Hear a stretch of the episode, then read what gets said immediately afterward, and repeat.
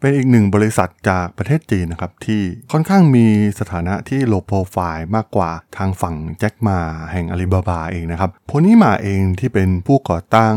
เทนเซ็นนะครับก็ถือได้ว่ามีบทบาทมากๆนะครับต่ออุตสาหกรรมเทคโนโลยีในประเทศจีนเองนะครับเขาเติบโตมายุคที่ใกล้เคียงกับแจ็คมานะครับมีหลายๆผลิตภัณฑ์ที่มีการแข่งขันกันโดยตรง แต่เรื่องราวของโพนี่มาเองเนี่ยก็ได้รับการเปิดเผยน้อยมากๆนะครับ มีหนังสือเพียงไม่กี่เล่มที่เล่าเรื่องราว ประวัติการก่อตั้งเทนเซนของเขา มันมีหนังสือเล่มหนึ่งนะครับที่ถ่ายทอดเรื่องราวของเทนเซนได้ดีมากๆนะครับ หนังสือที่มีชื่อว่า Influence Empire Inside the Story of Tencent and China Tech Ambition โดยลูลู่เฉินนะครับ หนังสือเล่มนี้มีความน่าสนใจอย่างไรนะครับ ไปรับฟังกันได้เลยครับผม You're listening to Geek Forever podcast. Open your world with technology.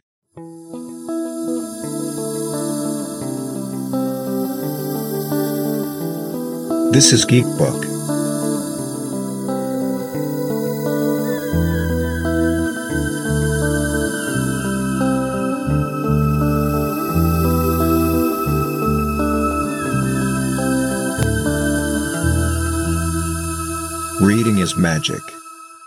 วัสดีครับ ผมด.ดล ธาราดลจากด.ดล็อกนะครับและนี่คือรายการ Geek Book นะครับวันนี้จะมารีวิวหนังสือเล่มหนึ่งนะครับที่เกี่ยวข้องกับบริษัทเทคโนโลยีจากประเทศจีนนะครับก่อนหน้านี้ก็เคยเล่าเป็น Blog Series ไปแล้วนะครับ ที่เกี่ยวข้องกับ TikTok เองนะครับ TikTok เองเนี่ยก็มีความน่าสนใจในหลาย ๆ เรื่องนะครับ แล้วก็มีส่วนที่มีความเกี่ยวข้องกับ Tencent นะครับ โดย Pony Ma ที่เป็นผู้ก่อตั้งนะครับ มีการปะทะกันหลาย ๆ บริการนะครับ มันมีบริการมากมายนะครับในประเทศจีนเองที่คนไทยเนี่ยอาจจะไม่ได้เข้าไปซึมซับมากเท่าไหร่นะครับ ก่อนที่บริการหนึ่งเนี่ยจะแจ้งเกิดขึ้นมาระดับโลก หรือว่ากลายเป็นชื่อยอดนิยม อย่างที่เราเห็นในทุกวันนี้อย่าง WeChat เอง หรือว่า TikTok หรือว่าเป็นตัวตัวนะครับ พวกเขามีการแข่งขันกันภายในประเทศอย่างดูเดือดมากๆนะครับ เป็นตลาดที่ถือได้ว่าโหดมากๆ เลยทีเดียวตลาดหนึ่งของโลก แต่แน่นอนนะครับว่ายักษ์ใหญ่อย่าง Tencent เองเนี่ยถือได้ว่ามีบทบาทสำคัญต่อประชากรในประเทศจีนค่อนข้างมากนะครับ เพราะว่าแอปอย่าง WeChat เนี่ยมีผู้ใช้งานครอบคลุมประชากรชาวจีน เป็นพันล้านคนนะครับ ซึ่งเป็นตัวเลขที่สูงมากๆนะครับเขาไม่จำเป็นต้องไปเจาะตลาดในประเทศอื่นแต่อย่างใดนะครับ เพียงแค่หารายได้จากภายในประเทศเนี่ยก็ร่ำรวยมหาศาลแล้วนะครับสำหรับตัวโพนิมาเอง หนังสือเล่มนี้เนี่ยก็ถือว่ามีเนื้อหาที่น่าสนใจนะครับไล่มาตั้งแต่ประวัติที่ หลายๆคนน่าจะพอรับรู้นะครับว่า Tencent เองเนี่ยเกิดขึ้นมาจากการสร้างแอปโคลนนะครับจาก ICQ นั่นเองนะครับ ตอนนั้น ICQ กำลังโด่งดังมาก ๆ พวกเขาก็ได้ทำการโคลนเพื่อมาเปิดตัวบริการเหล่านี้ในประเทศจีนนะครับ ตอนนั้นยังไม่มีใครคิดหาโมเดลธุรกิจอะไรเลยนะครับ เป็นการแจกฟรีให้ใช้งานนะครับ ช่วงเริ่มต้นของเทนเซนเองเนี่ยถือว่าลำบากมาก ๆ นะครับ เพราะว่ามันต้องใช้ค่าดูแลเซิร์ฟเวอร์ ค่าดูแลพนักงานวิศวกรต่างๆ มากมายนะครับ แต่ว่าในยุคแรกๆ เนี่ยก็ยังไม่มีใครคิดค้นโมเดลธุรกิจ โดยเฉพาะจากแพลตฟอร์ม Messaging Service เช่น ICQ หรือว่า QQ ในประเทศจีนนะครับ แม้กระทั่ง MSN เองก็ตามนะครับ ถ้าใครย้อนกลับไปในยุค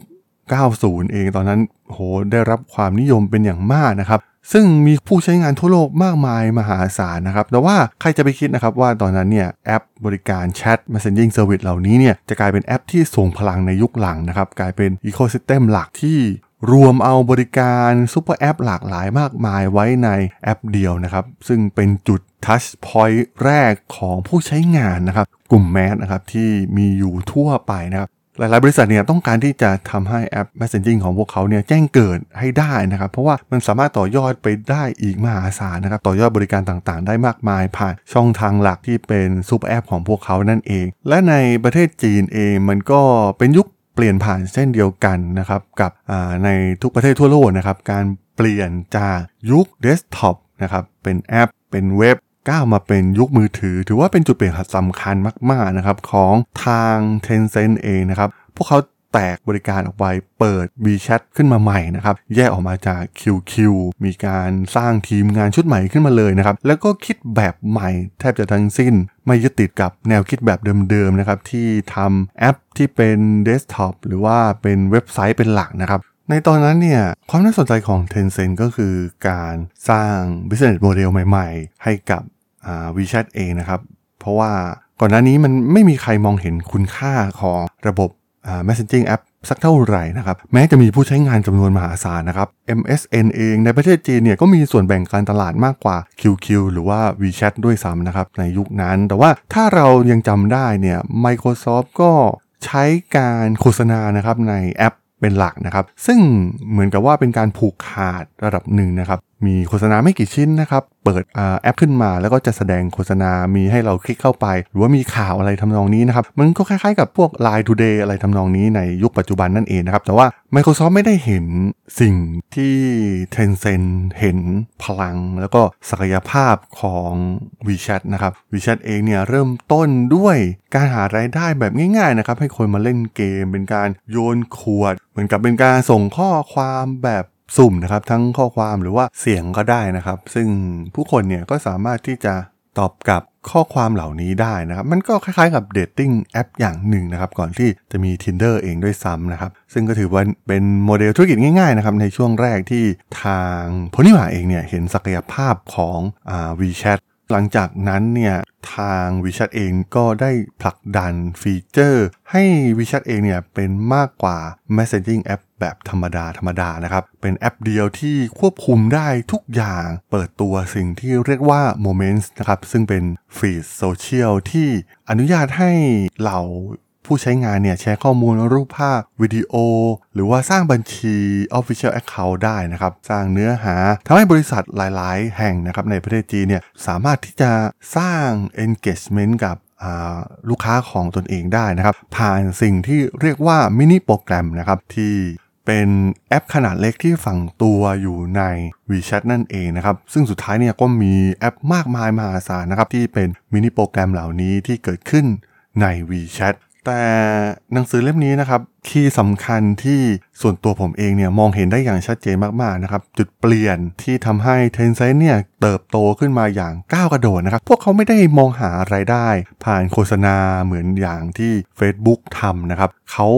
สร้างรายได้จากส่วนอื่นๆนะครับ สร้าง transaction ต่างๆ จาก user นะครับ ผ่านเครือข่ายของพวกเขาที่มีอยู่มหาศาล ผ่านมินิโปรแกรมเหล่านี้นะครับ ซึ่งในจีนเนี่ยโอ้โหมี แอปมากมายนะครับจากร้านค้าจากบริการจากแบรนด์ต่างๆ ที่เข้ามาใช้งานนะครับและส่วนสำคัญที่สุดนะครับที่เปลี่ยนเกม Tencent ไปก็คือเกมมือถือนั่นเองนะครับอาลีบาบาเนี่ยแม้จะครองธุรกิจด้านค้าขายนะครับอีคอมเมิร์ซเป็นหลัก แต่ว่าโพนี่เองเนี่ยได้ผลักดันให้ทาง Tencent เนี่ยสร้างรายได้จากธุรกิจเกมนะครับ ซึ่งมันมาจากฐานผู้ใช้งานของ WeChat นั่นเองนะครับ ที่สามารถที่จะสร้างฐานผู้เล่นได้จำนวนมากนะครับ ตั้งแต่เกมเปิดตัวนะครับ มีการเจรจาบริษัทเกมมากกว่า 180 แห่งทั่วโลกนะครับ ทั้ง League of Legends Call of Duty นะครับ World of Warcraft Fortnite Cat of Clan นะครับที่เป็นเกมดังๆ มากมายนะครับทำให้ Tencent เองเนี่ยแทบจะเป็นโรงงานผลิตเกมที่ใหญ่ที่สุดในโลก กลายเป็นผู้จัดจำหน่ายในประเทศจีนที่ได้รับการยอมรับ กลายเป็นผู้สร้างสรรค์เกมระดับแนวหน้านะครับ หลังจากนั้นนะครับ Tencent เองเนี่ยก็เริ่มเข้ามาสู่ธุรกิจทางด้านการเงินนะครับหลังจากที่ทางอาลีบาบาเนี่ยเปิดตัว Alipay ไปก่อนหน้านะครับแล้วก็สามารถครอบครองตลาดไปได้นะครับเนื่องจากกลุ่มอีคอมเมิร์ซเองนะครับก็ต้องการกระเป๋าเงินดิจิตอลเหล่านี้นะครับเป็นการพลิกประเทศจีนด้วยซ้ำนะครับการที่มีการชำระผ่าน QR code นะครับที่ตอนนี้เนี่ยคนไทยใช้กันกลายเป็นเรื่องปกติเนี่ยมันก็เรียนแบบมาจากสิ่งที่เกิดขึ้นและประสบความสำเร็จในประเทศจีนนั่นเองนะครับโครงสร้างพื้นฐานรูปแบบลักษณะการชำระเงินเนี่ยก็มีความคล้ายคลึงกันนะครับ WeChat ก็ได้เปิดตัว WeChat Pay ขึ้นมา เพื่อต่อกรกับทาง Alipay นะครับ แต่ว่าด้วยความได้เปรียบจากฐานลูกค้า WeChat นั่นเองนะครับ อย่างที่กล่าวไปว่า WeChat ไม่ได้ต้องการรายได้จากทางอื่นนะครับ พวกเขาไม่ได้มองบริษัทตัวเองเหมือนบริษัททางด้านตะวันตกนะครับ ที่โอ้โหขายข้อมูลลูกค้า แล้วก็เน้นไปที่การโฆษณาเพียงอย่างเดียวนะครับ แต่ว่า ทางเทนเซ็นเองเนี่ยมองมากกว่านั้นนะครับแล้วก็ทำทุก transaction ทุกอย่างนะครับโดยเฉพาะ WeChat Pay เองเนี่ยกลายเป็นว่าผู้คนใช้กันมากมายมหาศาลทำให้จ่ายเงินต่างๆ จ่ายค่าบริการต่างๆ ค่าน้ำค่าไฟค่าสาธารณูปโภค ค่าเกมออนไลน์ทุกอย่างนะครับที่อยู่ในอีโคซิสเต็มทั้งหมดที่ WeChat ได้สร้างขึ้นมาเนี่ยมันกลายเป็นเม็ดเงินจำนวนมหาศาลนะครับที่มาสร้างรายได้ให้กับ Tencent ในภายหลัง ที่สำคัญอีกประการหนึ่งนะครับนั่นก็คือการที่ Tencent เองเนี่ยสร้างกองทุนเพื่อต่อยอดให้กับสตาร์ทอัพหน้าใหม่ๆนะครับ เหล่าสตาร์ทอัพหน้าใหม่ในประเทศจีนเนี่ยก็อยากได้ WeChat เป็นพาร์ทเนอร์อยู่แล้วนะครับ ทาง Tencent เองเนี่ยมีกลุ่มลูกค้ามากมายอย่างที่กล่าวไปว่าใน WeChat เองนี้ก็มีผู้ใช้งานแทบจะครอบคลุมคนจีนแทบจะทั้งหมดเลยก็ว่าได้นะครับทำให้การที่จะเปิดบริการใหม่ๆเข้ามาเนี่ยมันง่ายมากขึ้นนะครับไม่ต้องไปเริ่มต้นตั้งแต่ศูนย์ใหม่ในการหาลูกค้านะครับแล้วก็มันมีทางลัดนะครับ WeChat สามารถที่จะโปรโมทบริการต่างๆ ได้ภายในแพลตฟอร์มของพวกเขา มีหลากหลายตัวอย่างนะครับในหนังสือเล่มนี้ที่ทาง Tencent เข้าไปลงทุน ไม่ว่าจะเป็น JD.com เว็บด้าน e-commerce เอง หรือว่าแอป Delivery ชื่อดังอย่างเมยทวนเตียนพิงนะครับที่กลายเป็นยักษ์ใหญ่ด้านการจัดส่งอาหารของโลกเลยในตอนนี้ก็ว่าได้นะครับก็ได้ Tencent เนี่ยครับไปคอย back up คอยอุดหนุน แล้วก็ผลักดันให้พวกเขาเนี่ยเติบโตขึ้นมาทางอาลีบาบาก็มีบริการของพวกเขานะครับที่เข้ามาแข่งขัน แต่ว่าสุดท้ายเนี่ยก็พ่ายแพ้ให้กับ Meituan Dianping คือถ้าใครมองภาพใหญ่ของ WeChat เองเนี่ย พวกเขาไม่ใช่เป็นแอปในการส่งข้อความ Messaging เพียงอย่างเดียวเท่านั้นนะครับ เพราะว่า WeChat เนี่ยคือการประสานการทำงานของหลากหลายแพลตฟอร์มจากโลกตะวันตก ทั้ง PayPal Facebook Instagram Spotify Expedia Yelp Uber TikTok Amazon และ Tinder รวมอยู่ในแอปของพวกเขาเพียงแห่งเดียว มีบริการหลากหลายมากๆนะครับ แต่สุดท้ายปัญหามันก็เกิดนะครับ อย่างที่เราทราบข่าวกันเรื่องของรัฐบาลจีนเข้ามาปรับปรามบริษัททางด้านเทคโนโลยีนะครับเซนเซนเองเนี่ยก็เป็นบริษัทเทคโนโลยีรายแรกๆนะครับที่โดนจัดการโดยเฉพาะเรื่องของเกมนะครับเกมเนี่ยเป็นหน่วยงานแรกที่ทางรัฐบาลจีนเนี่ยได้เข้ามาเข้มงวด จัดการมากยิ่งขึ้นนะครับ เพราะว่ามันส่งผลกระทบต่อพัฒนาการของเด็กเองนะครับ ต้องมีการควบคุมอย่างเข้มงวดมากๆนะครับ มันไม่ใช่เพียงแค่ให้เรามาเลือกนะครับว่า อ๋อ เราเกิดเดือนนี้ปีนี้นะครับแล้วก็เราไม่เป็นเด็กอะไรทำนองนี้นะครับเหมือนที่หลาย ๆ แอปเนี่ยมักจะทำกันนะครับมันกรองอะไรไม่ได้เลยนะครับแต่ว่ารัฐบาลจีนเนี่ยสั่งห้ามเด็ดขาด แล้วก็ใช้มาตรการขั้นเด็ดขาด ให้มีการใช้เทคโนโลยี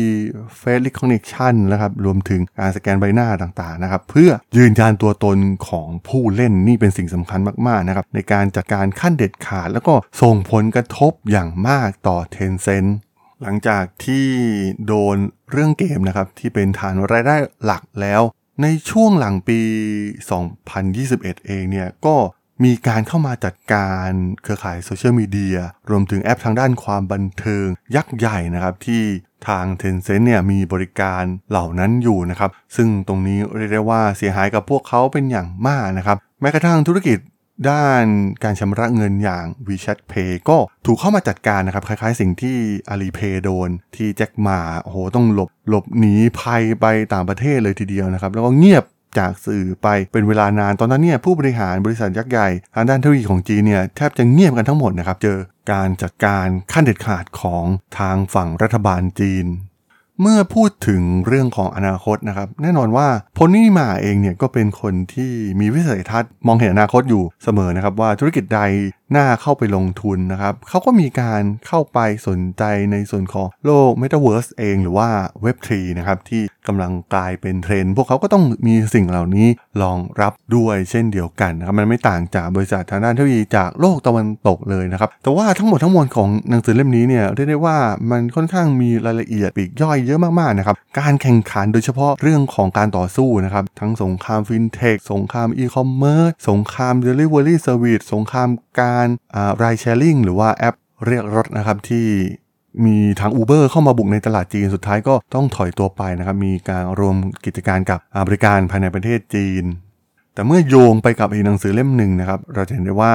สิ่งที่โพนิมาขาดไปนะครับ พวกเขา มีความฝันนะครับว่าอยากที่จะทำให้บริการของจีนเองเนี่ยเติบโตไปในระดับโลกให้ได้นะครับ แต่ว่าเขาก็ทำไม่สำเร็จนะครับ และโดนฉีกหน้าครั้งใหญ่มากๆนะครับ เขาเป็นศัตรูคู่แค้นกับจางอี้หมิงนะครับที่เป็นผู้ก่อตั้ง TikTok นั่นเองนะครับ TikTok เนี่ยสามารถพิสูจน์ตัวเองได้สำเร็จนะครับว่าบริษัทเทคโนโลยีจากจีนเองเนี่ยก็สามารถเติบโตไปในระดับโลกได้ ซึ่งการแข่งขันภายในประเทศเองเนี่ยทาง Tencent เองเนี่ยก็มีบริการที่มาต่อสู้กับ TikTok ในประเทศจีนด้วยนะครับ แต่ว่าสุดท้ายก็พ่ายแพ้ไป TikTok เนี่ยสามารถกลายเป็นแบรนด์ที่คนทั่วโลกหลงรักนะครับ ซึ่งถือว่ามันเป็นจุดอ่อนจุดด้อยเพียงจุดเดียวนะครับจากหนังสือเล่มนี้ จากโพนี่มาและ Tencent นั่นเองครับผมสำหรับเรื่องราวของหนังสือ Influence Empire ใน EP นี้เนี่ย ผมก็ต้องขอจบไว้เพียงเท่านี้ก่อนนะครับสำหรับเพื่อนๆที่สนใจเรื่องราวทางธุรกิจเทคโนโลยีและวิทยาศาสตร์ใหม่ๆ ที่มีความน่าสนใจก็สามารถติดตามมาได้นะครับ ทางช่อง Geek Flower Podcast ตอนนี้ก็มีอยู่ในแพลตฟอร์มหลักๆ ทั้ง Podbean Apple Podcast Google Podcast Spotify YouTube แล้วก็จะมีการอัปโหลดลงแพลตฟอร์ม Blockdit ในทุกๆ ตอนอยู่แล้วด้วยนะครับ ถ้ายังไงก็ฝากกด Follow ฝากกด Subscribe กันด้วยนะครับ แล้วก็ยังมีอีกช่องทางหนึ่งในส่วนของ Line แอดที่ a d t h a d o n t h a r a d h o l สามารถแอดเข้ามาพูดคุยกันได้นะครับ ผมก็จะส่งสาระดีๆ พอดแคสต์ดีๆ ให้ท่านเป็นประจำอยู่แล้วด้วยนะครับ ถ้าอย่างไงก็ฝากติดตามทางช่องทางต่างๆ กันด้วยนะครับสำหรับใน EP นี้เนี่ยผมต้องขอลากันไปก่อนนะครับ เจอกันใหม่ใน EP หน้านะครับผม สวัสดีครับ